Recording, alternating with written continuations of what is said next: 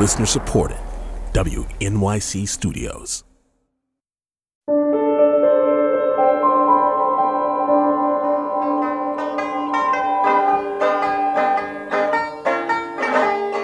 It's politics with Amy Walter from The Takeaway. Solidarity forever.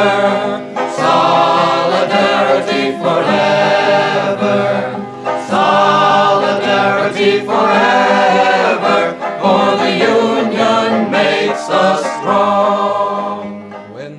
Organized labor, as we know it, has its roots in the 1930s. Efforts of business interests to forcibly open the strike paralyzed port of San Francisco failed. Open warfare rages through the streets of the city as 3,000 Union pickets battle 700 police. We are asking for a general strike to keep organized labor on the Pacific Coast.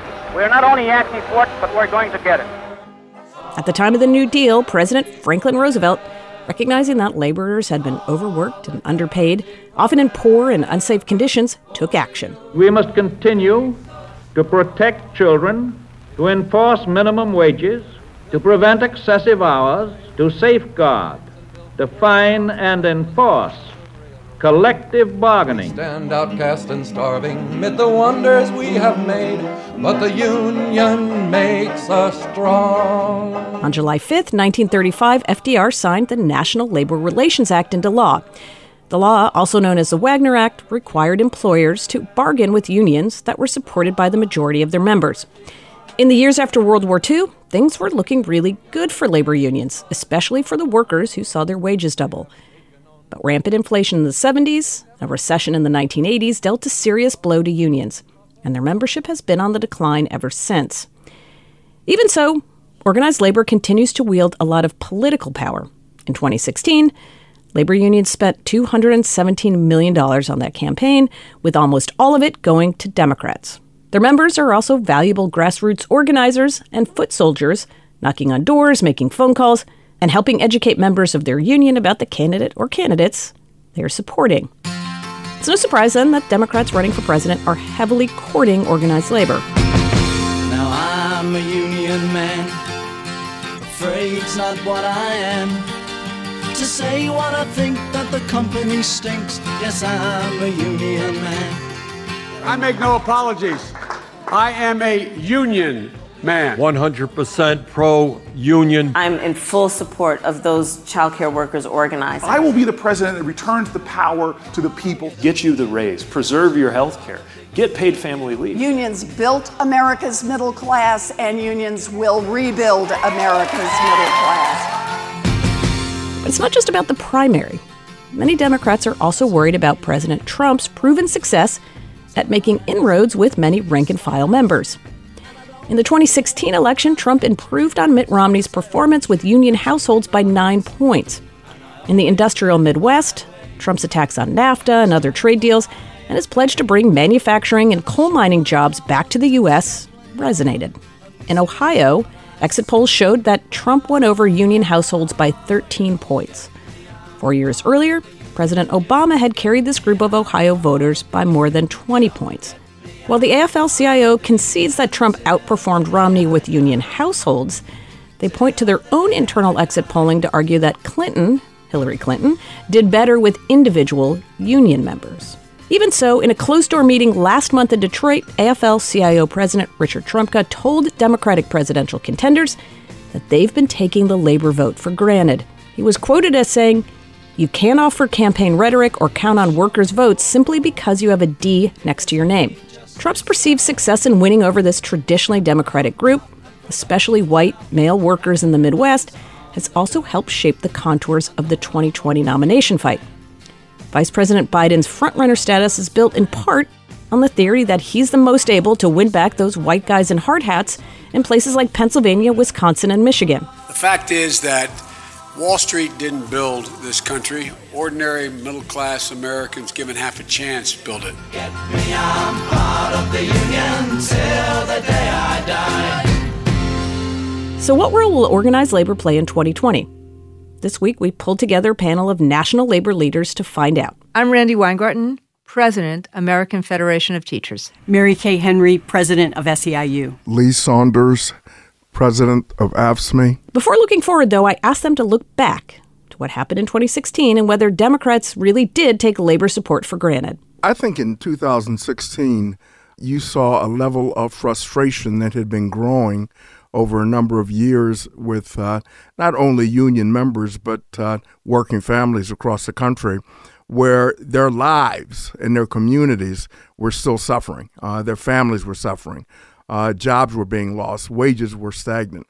And uh, there was that kind of level of, of frustration where people just decided, why not take a chance with somebody that was not um, uh, a normal kind of politician, uh, that promised them the world, as for working people, the world as far as helping them, uh, and uh, a number of trade unionists, a number of union members, uh, working families, working people uh, decided to take that chance, and and that's what happened. Uh, and there was a, I think there was a disconnect with the Democratic Party also. Uh, with many workers across the country, you had major disagreements as far as trade, as far as how to get this country moving again and supporting and having a seat at the table for working families. And all of that combined into what happened in 2016.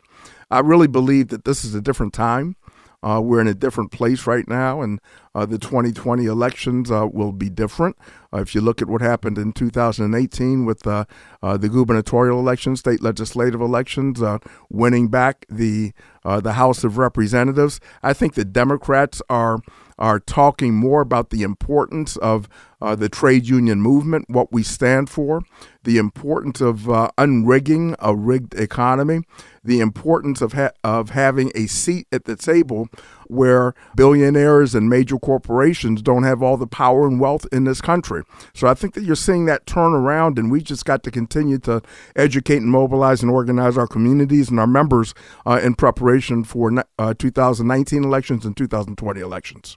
Mary Kay Henry, I want to address this to you because before we got on air, we talked a little bit about this. Do you uh, see that Democrats are focused on making that economic contrast, making that case about these are about everyday families and what Democrats can do for those families that Donald Trump isn't? Yeah, I think we could do a better job in creating the contrast. When we say we're for health care that everybody can afford, uh, we also need to remind uh, the electorate that the current administration and the Republicans in Congress are doing everything in their power to take health care away from millions of families, and they're suing to eliminate the requirement that pre existing conditions are covered. So there's major threats uh, happening to people's pocketbooks from a president that says he represents uh, the interests of working people, and we know that we have to help break down that that's absolutely not true.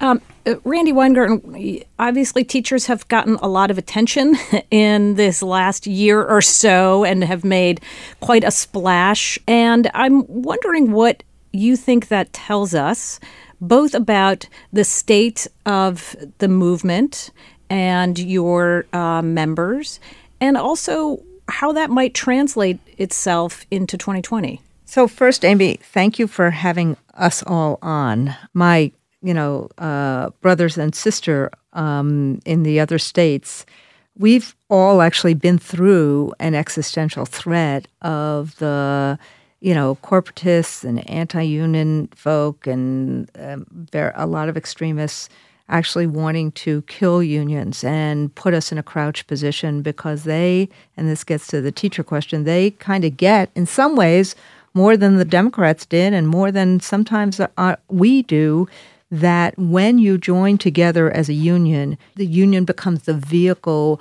by which you can get and help get people's aspirations where they feel hopeful, where they feel trust. And like Lee said, the last the 16 was about fear and frustration as opposed to hope and aspiration. I think what you're seeing with teachers is that we kind of went to the brink over 28 you know by the time you uh, 2016 rolled around 28 states were still spending less than they spent in the um, before 2008 on schooling.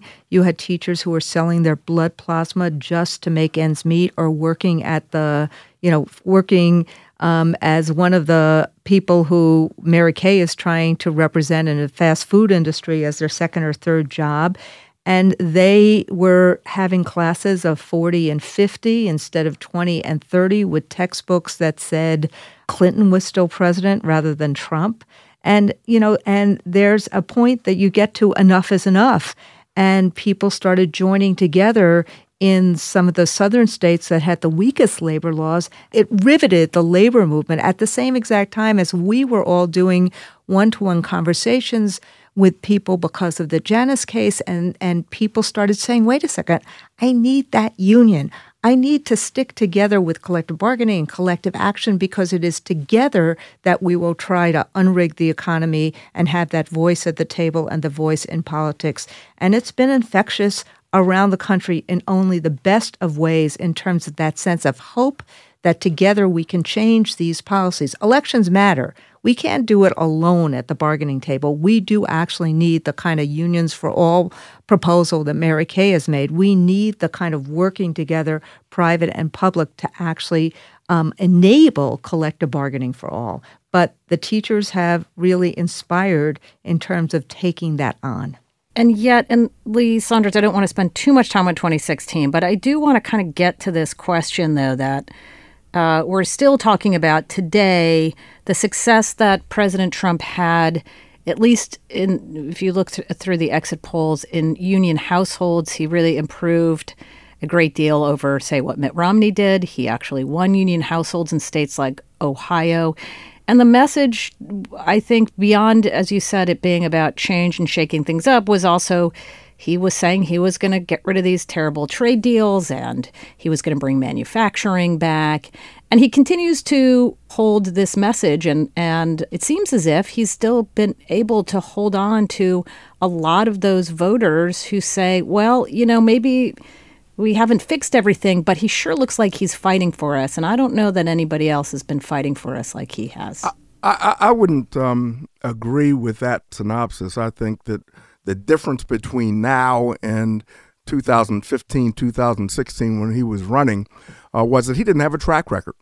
And he promised the world to everybody. Uh, he promised workers that they would not lose their jobs. He promised that he would keep manufacturing in this country. He promised that he would support and work with organizations supporting workers. And he made all of these commitments and he and he made all of these promises, but now he's got a track record. There's reality that sets in. And I'm in Ohio right now. I'm in Columbus, Ohio. Uh, if you go up the road a little bit to Youngstown, Ohio, there are workers at a UAW plant in Lordstown, and they're going to lose their jobs. This is the same place where President Trump said, don't sell your homes. Don't leave the town yet because uh, uh, you're going to have your jobs. You're going to have good paying jobs, and that's not happening. That is just an example. It's happening all across the country.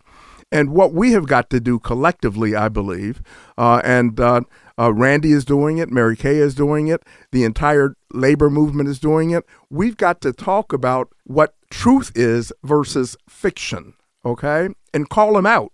Uh, call the president out when he's saying all of these things that simply are not true. But we also need more than just unions doing this, and, and, and, and it's happening uh, where we have community partners, where we have our allies. We have the women's movement. We have young people fighting back and making their voices heard like never before. Communities of color. The trick is going to be to bring that pressure and put uh, pressure on those who can make change and hold them accountable and participate in the political process. And I, I, consider this to be a movement moment right now where labor is coming together, our community partners are coming together, and we're, we're very angry, we're frustrated, but we're making our voices heard. Just as the teachers have made their voices heard, UFCW workers striking in the Northeast, Unite Here, uh, hotel Marriott workers striking, people getting into the streets. I think people are fed up. They're fed up and they want to do something about it. One thing I was really curious to ask them about is how the Medicare for All debate, which is playing out in the Democratic primary, is landing among their members. Medicare for All has been a lightning rod, with some candidates like Bernie Sanders fully embracing a single payer system, and others like Joe Biden arguing it would be devastating for union members who've been able to bargain for high quality health care coverage.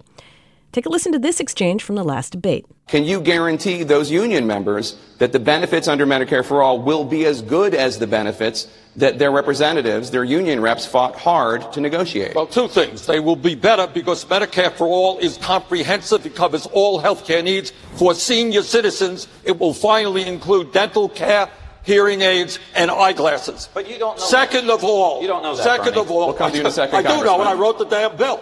Randi Weingarten jumped in first to answer my question. So I think that this has been and and you know in the last few days you've heard the vice president who is very proud of what the ACA did and we were very proud and fought very hard for it. But this is about where are our aspirations? And I think that what you're essentially saying is a canard here in terms of the insurance industry trying to create fear. At the end of the day, we need universal access and more affordability. So the fact that we are actually moving the agenda to ideas like public option, um, Medicare for all, um, robust health plans. Medicare right now has insurance or has supplemental insurance. So, those of us who have fought very hard to have some kind of universal access and to have good health plans, we're all seeing our health plans go up 10 and 20%. So we need to change the dynamic here. And so I think that what you're starting to see is different strategies for how to do that. But I think that ultimately that is um, long term going to be a false dichotomy, and it's really about universal access. And the Democrats need to follow Randi's very coherent argument with a crystal clear analysis that Republicans have blocked healthcare expansion for 7 million people who could get it if they expanded Medicaid. Floridians have been demanding it ever since the Affordable Care Act was passed. And like Randi said, more and more people are unable to afford their employer coverage because of rising premium costs. And so there does need to be additional work. And hooray for the Democrats thinking about how to expand access and to increase coverage. But the Democrats need to point the target at what's wrong with what the Republican administration and Congress is doing to sabotage the current healthcare system. Mary Kay, I'm going to start with you and then we'll go around the virtual table. um, what are you hearing from your members that you think is not getting enough attention in the national debate? You know, I just listened to two local leaders who've polled in um, Massachusetts and Oregon, and they said what the answer to the question, what keeps uh, people up at night, is uh, rising inequality, both on race, gender, and uh, income. And that they're terrified that their children are going to be worse off. And that pe- this um, presidential debate has to speak to what Lee said at the beginning that people are suffering and all the yak, yak, yak hasn't really fundamentally addressed the fact that the 10 top growing jobs in this country are poverty wage jobs. And many of those jobs are in sectors like fast food where the CEO makes $10,000 an hour and a worker makes 8 to $10 an hour. And there's staggering profits that are not going into the pockets of workers. And there are fixes to this um, that other countries in the world have fast food workers that lead uh, middle class lives that do one job and are able to care for their families. And that's what I hope this presidential debate will be about, which is what we have the right to expect as working people that when you work hard, you can lead a decent life and not have to scratch together two and three jobs, like Randi said about teachers, uh, in order to provide for your family. Lee, what about you? What is not getting discussed enough, do your members think? Mary Kay um, brought it home. It's about economic uh, inequality that exists in this country, but I want to tackle the question in a different kind of way because uh, our members, uh, and they are uh, work for the state, they work for nonprofit counties, cities. They care about what's happening in their own neighborhoods, where they live, where their families live, what's going on in their communities, whether it's a decaying infrastructure, uh, whether it's um, improving the public schools uh, in their communities across the country. And they are very, very concerned about those kinds of issues. Those are bread and butter issues for them.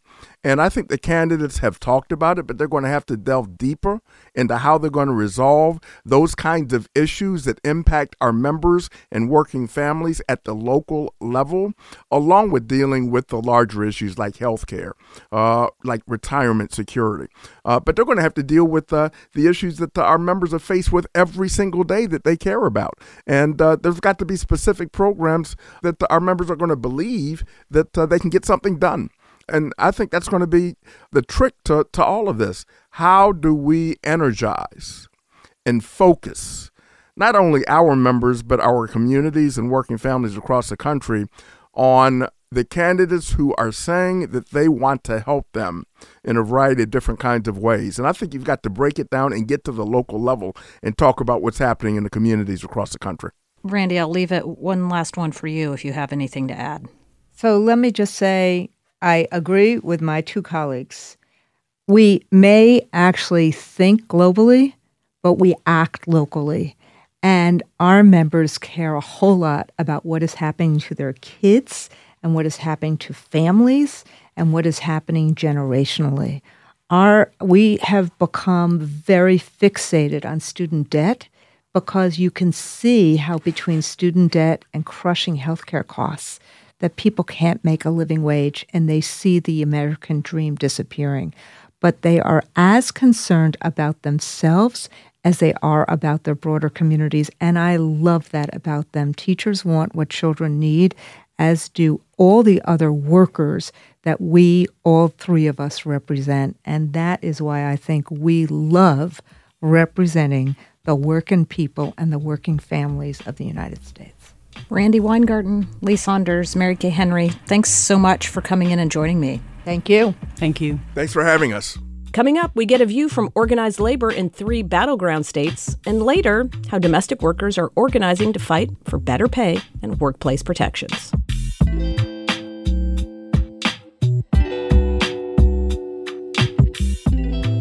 We just heard from three national labor leaders about how they're feeling heading into 2020 but I wanted to get a feel for things at the state level, particularly in the battleground states where the 2020 race will be won or lost. We begin in Wisconsin. President Trump won Wisconsin in 2016, and winning the state back is a key part of the Democrats' strategy in 2020. One way for them to shore up that support? Labor. My name is Stephanie Bloomingdale. I'm the president of the Wisconsin AFL CIO in Wisconsin, we have seen an assault on union rights with our former governor, the union buster in chief, Scott Walker, attacked unions, attacked working people throughout his tenure, took public sector bargaining rights away, and also implemented the so called right to work in Wisconsin, which what that is intended to do is to weaken unions. And we know if we don't have strong unions, we don't have a strong economy for working people. And so, how that has affected uh, people in Wisconsin is that people understand how important union rights are in a way that is different than it was even 10 years ago. And so, what we're seeing now, and that's, this is playing out in, at the national stage, we have a recent Gallup poll that shows that union popularity is now at a 50 year high. And this is really correlating with the the economic uncertainty of people understanding that there is a vast uh, system of inequality between those that have the most and the, the, rest of us that work for a living. So we are seeing that uh, popularity and understanding of the importance of unions is a major, major issue here in Wisconsin. People are feeling that the country is going in the in the wrong direction right now across the nation, but here in Wisconsin, uh, people are looking at what are what are the candidates saying about what is going to impact their lives directly? What is going to impact their kids' lives? How are we going to deal with the rising cost of healthcare? What are we going to do about the wages that are stagnant and not increasing? What are we going to do about the rising reality of automation? And how is that going to impact not only how people are going to be able to make it right now, but how are their kids and their grandkids what kind of life are they going to have down the road? From America's Dairyland, we head west to Nevada. Union workers here make up about 14% of the workforce, which is almost four points higher than the U.S. average. and is about equal to the states in the industrial Midwest. And as one of the early primary states, Nevada has attracted a lot of candidate attention. My name is Rusty McAllister. I am the Executive Secretary Treasurer of the Nevada State AFL CIO. Well, I'd say that the candidates for the presidential election on the Democratic side have been extremely active in the state of Nevada. Uh, they have been visiting all over the state.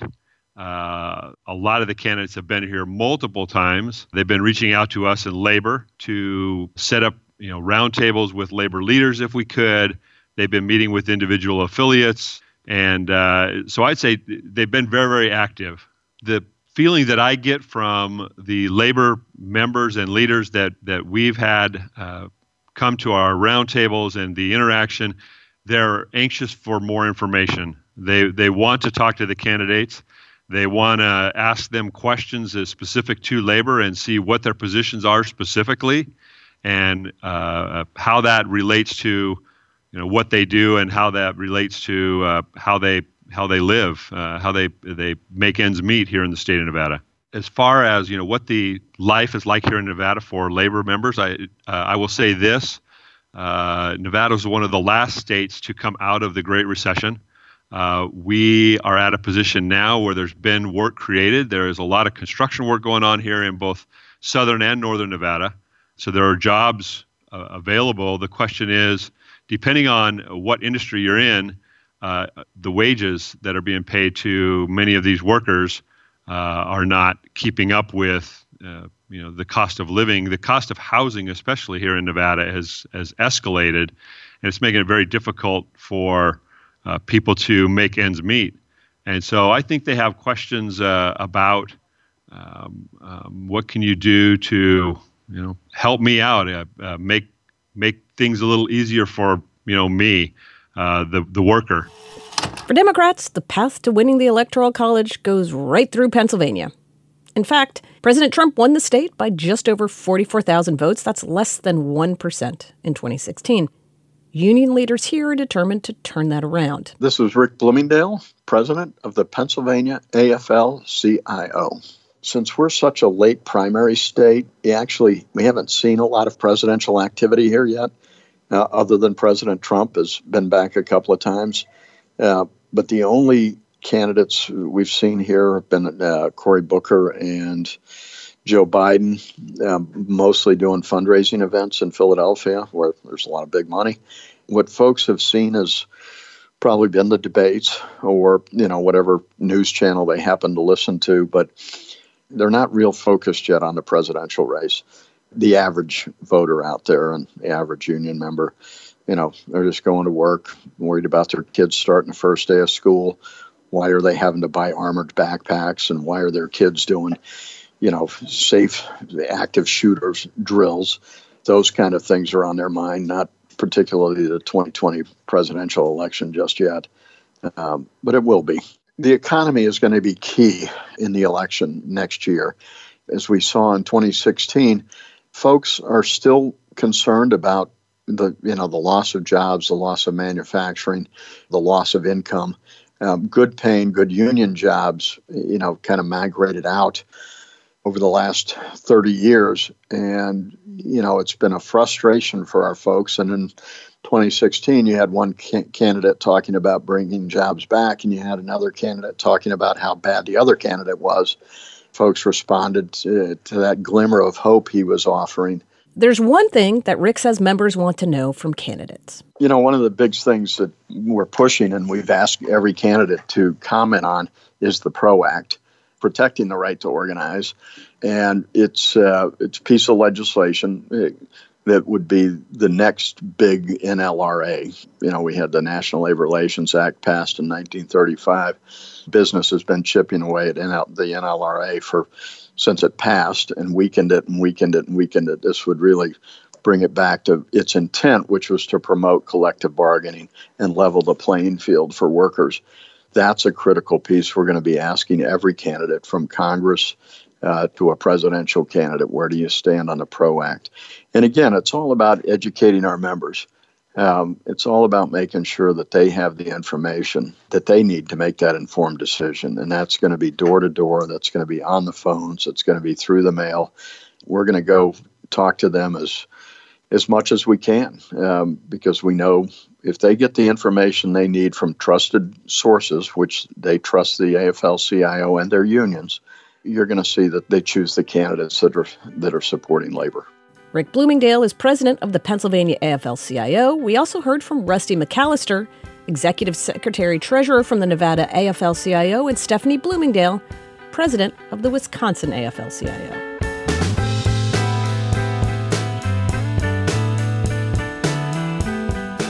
And many of you have been sharing your stories. This is Claire calling from Charlottesville, Virginia. I'm originally from Minnesota, and my dad's been in the electrical union for years. And growing up, having that insurance to cover our whole family for a cheap cost for us as a middle income family was amazing. This is Jared from Lowell, Massachusetts. I am already part of an adjunct faculty union at my local university, and I'm proud to be a member. The faculty union gives me a sense of job security, and I know they're fighting for better wages and working conditions for me and the rest of the staff. Andy Grace from Berkeley, California. My family ran a union painting company from our home. When I was a child, I answered the phones from the age of eight and was filling out union reports from age 10. My parents taught me that unions protect workers and families. Their desire as employers to do the right thing for their workers was positively and absolutely formative for me as a businesswoman. This is Shelley. I'm calling from Plymouth. I was raised in a Teamster household back in the 60s and 70s, and I remember good health care, full dental, and my father praising the benefits and protection that we enjoyed as a family. We always want to hear from you. Give us a call, 877 8 My Take.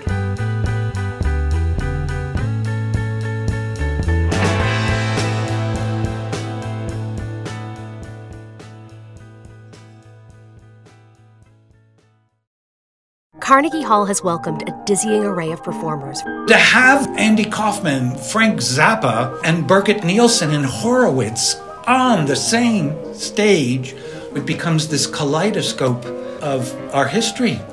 I'm Jessica Vosk. Join me for the new podcast, If This Hall Could Talk. It's all about our unique cultural history, as witnessed by one of New York's most beloved institutions, Carnegie Hall. Listen now, wherever you get podcasts.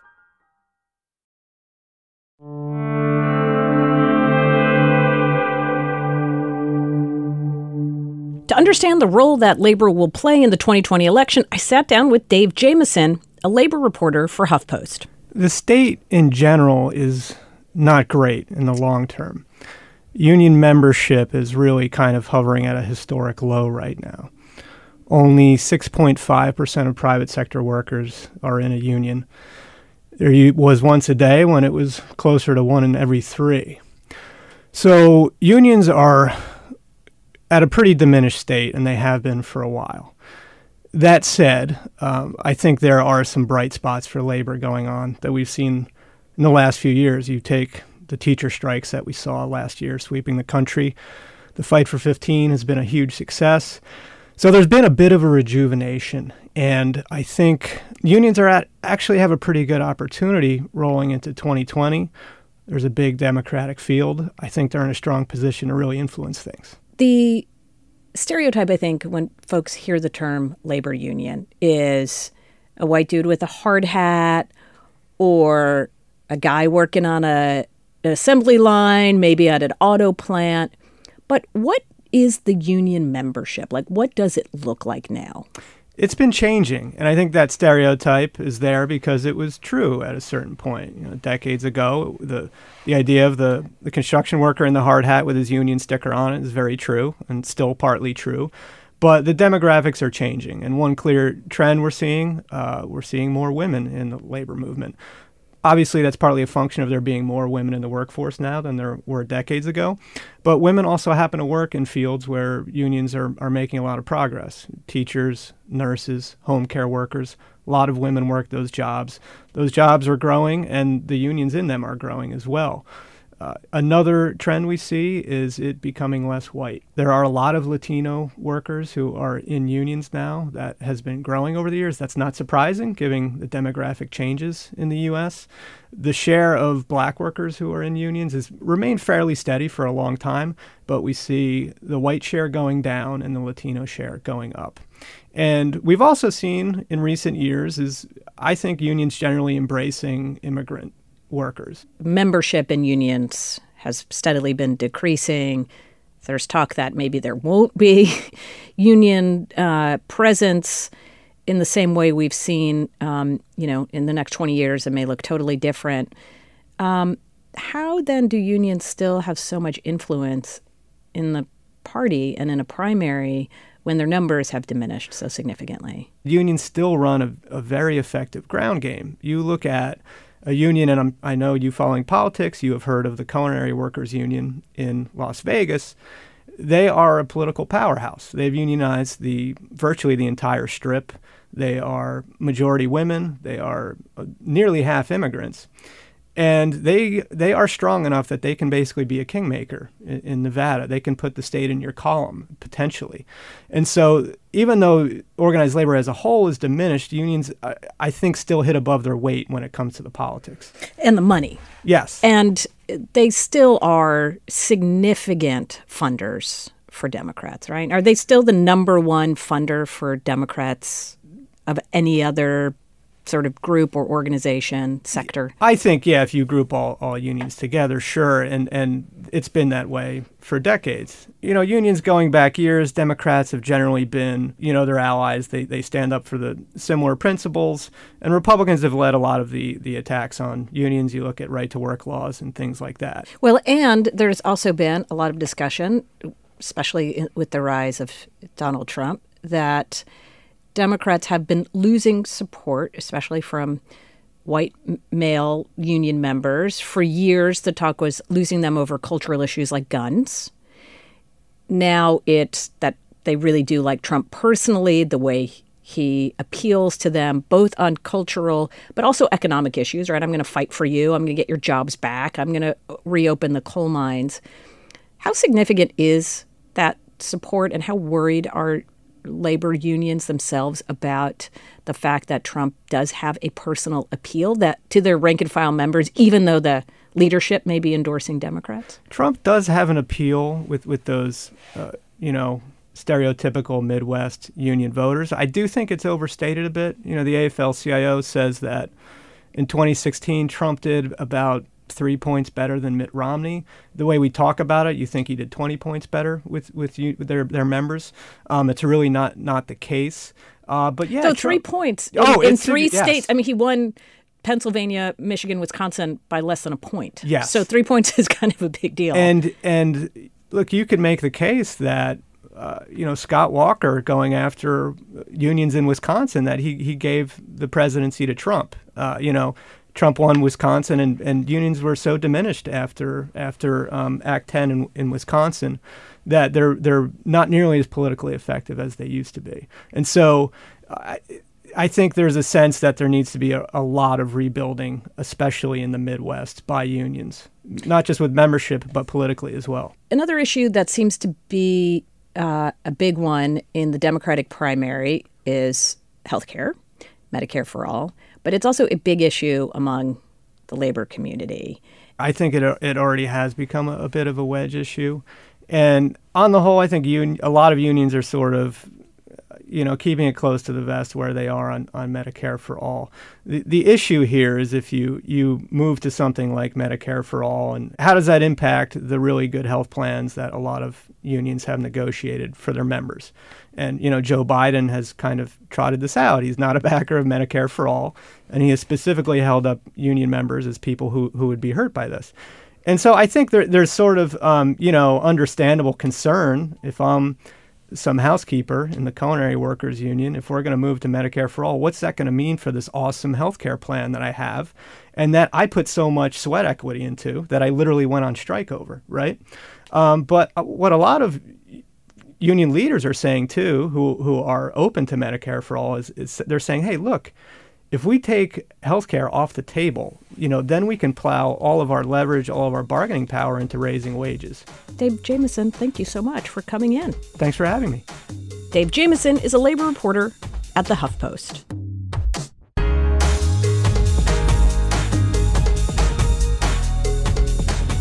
There's a group of workers who've historically been left out of the movement. Domestic workers, like nannies, home healthcare workers, house cleaners, make up a significant part of the workforce. In fact, home healthcare is the fastest growing occupation in the country. They're also among the lowest paid workers in the U.S. But for a variety of reasons legal, cultural, and social these workers, mostly female and of color, have been denied access to the protections many other workers have been able to get. One group working to change that dynamic is the National Domestic Workers Alliance. I sat down with Ai-jen Poo, the organization's director. She talked to me about the group's work and the reality of a modern economy that relies more heavily than ever on domestic work. The National Domestic Workers Alliance represents the nannies who take care of our children, the home care workers who support our loved ones with disabilities and take care of our aging parents and grandparents, and the house cleaners who maintain order in our chaotic lives. We are an organization that brings dignity and respect to this work and really tries to transform these jobs into good jobs for the 21st century that you can really take pride in. Uh, domestic and farm workers were deliberately left out of 1930s labor laws. And I wonder if you can talk to us a little bit about that. Why domestic workers have not been organized before? It's mostly women who do this work, and really historically, this work has always been associated with women, whether it's women caring for family members or as professionals. It's oftentimes been associated with women of color as a profession. And in the 1930s, when Congress was passing the kind of core foundational labor laws that define our framework for today, they intentionally excluded farm workers and domestic workers who were largely black workers at the time.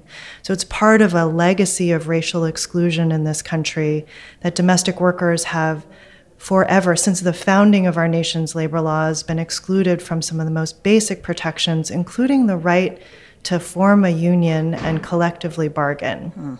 And so that exclusion has really defined the conditions of work for generations, um, in addition to the cultural devaluing of women's work itself.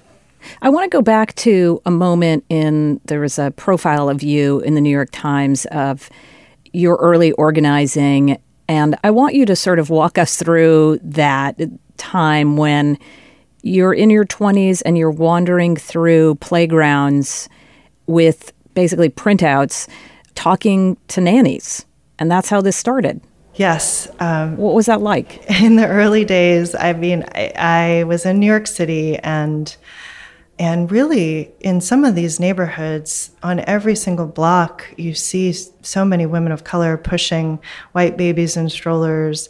And you just know, like, there's a huge workforce that is really supporting this community um, in a really profound way. And I just started going to playgrounds. Um, I pretty much have in my mind every single playground and every single park in New York City mapped out from those days.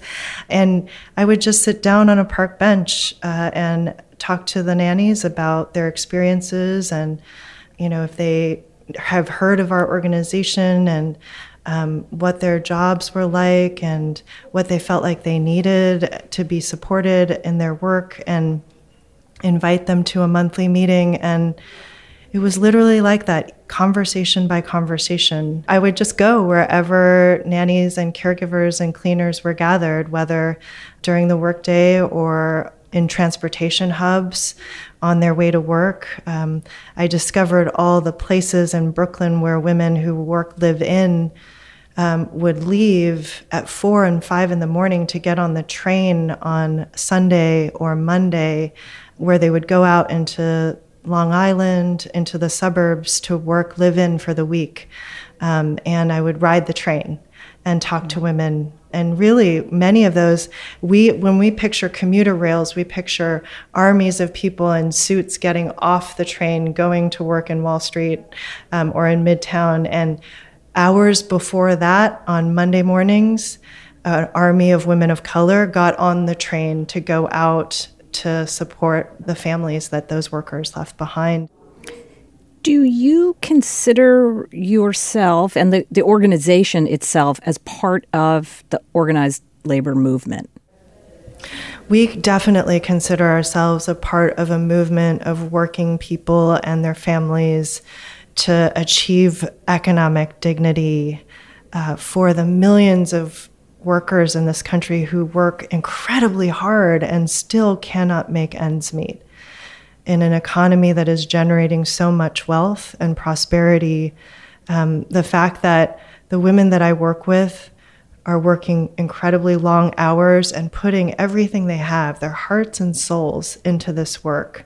And yet, they can't survive on the wages that they earn. And we often lose our best caregivers to other low wage jobs like retail and fast food when they were born to be caregivers. I mean, some of these women live and die by the work that they do, and they should be able to earn a dignified living doing it. What are some examples? So, if you're, if as a, a whether it's a home health care worker or a nanny who has been able to take your model and really improve their own standing?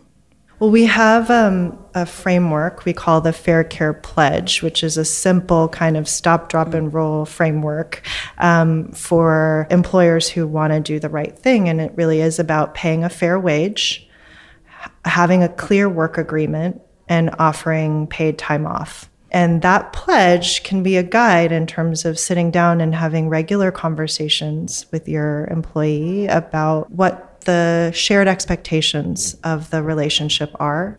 Hopefully, we're at a point where more and more people are recognizing that. I'm wondering if, if you see the presidential campaign as something that, as an organization, you all are going to be engaged in, and if so, how? The primaries have been incredibly ideas driven, that we have actually had a conversation about real ideas and solutions to address the pain points that we feel in this country. And I think that that's so important. And I would love to see the candidates take head on this issue of how we are going to care for our families in the 21st century and how are we going to support the workforce of workers that are going to be central to that. And I'm surprised it hasn't come up more. And it's not too late for any of the candidates who are listening. Um, we really believe that this should be front and center. It's a jobs issue, it's a future of work issue, it's an economic issue, and it's an equity issue. Ai-jen Poo, thank you so much for taking the time to talk with me today. Thanks, Amy. Ai-jen Poo is the director of the National Domestic Workers Alliance.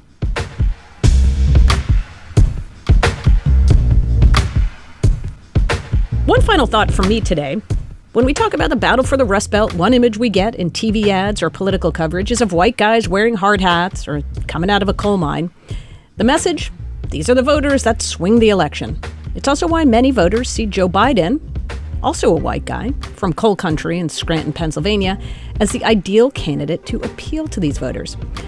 But here's the thing many of those white guys in hard hats left the Democratic Party years ago even as their unions continued to support Democrats. There was a sense from many of them that the Democratic Party was too caught up in cultural and social issues they didn't agree with, like gun control. And all the attention on white guys misses the group of voters that I think will be critical to the election the women and voters of color who make up an increasing share of the labor vote. Watch these voters in 2020. Where they go, so goes the election. And a quick shout out to the people that make this show. Amber Hall is our fearless lead producer. Patricia Jacob produced as well. Debbie Daughtry is our board operator this week. Jay Cowit directs the show. Polly Irungu is our digital editor. Deirdre Debke is our executive producer. And special thanks to Isabel Angel this week for helping out. She's in the control room today for her last day at New York Public Radio and the takeaway. Well, we wish her the best of everything going forward, and we will miss her a ton. Thanks so much for listening. This is Politics with Amy Walter on The Takeaway.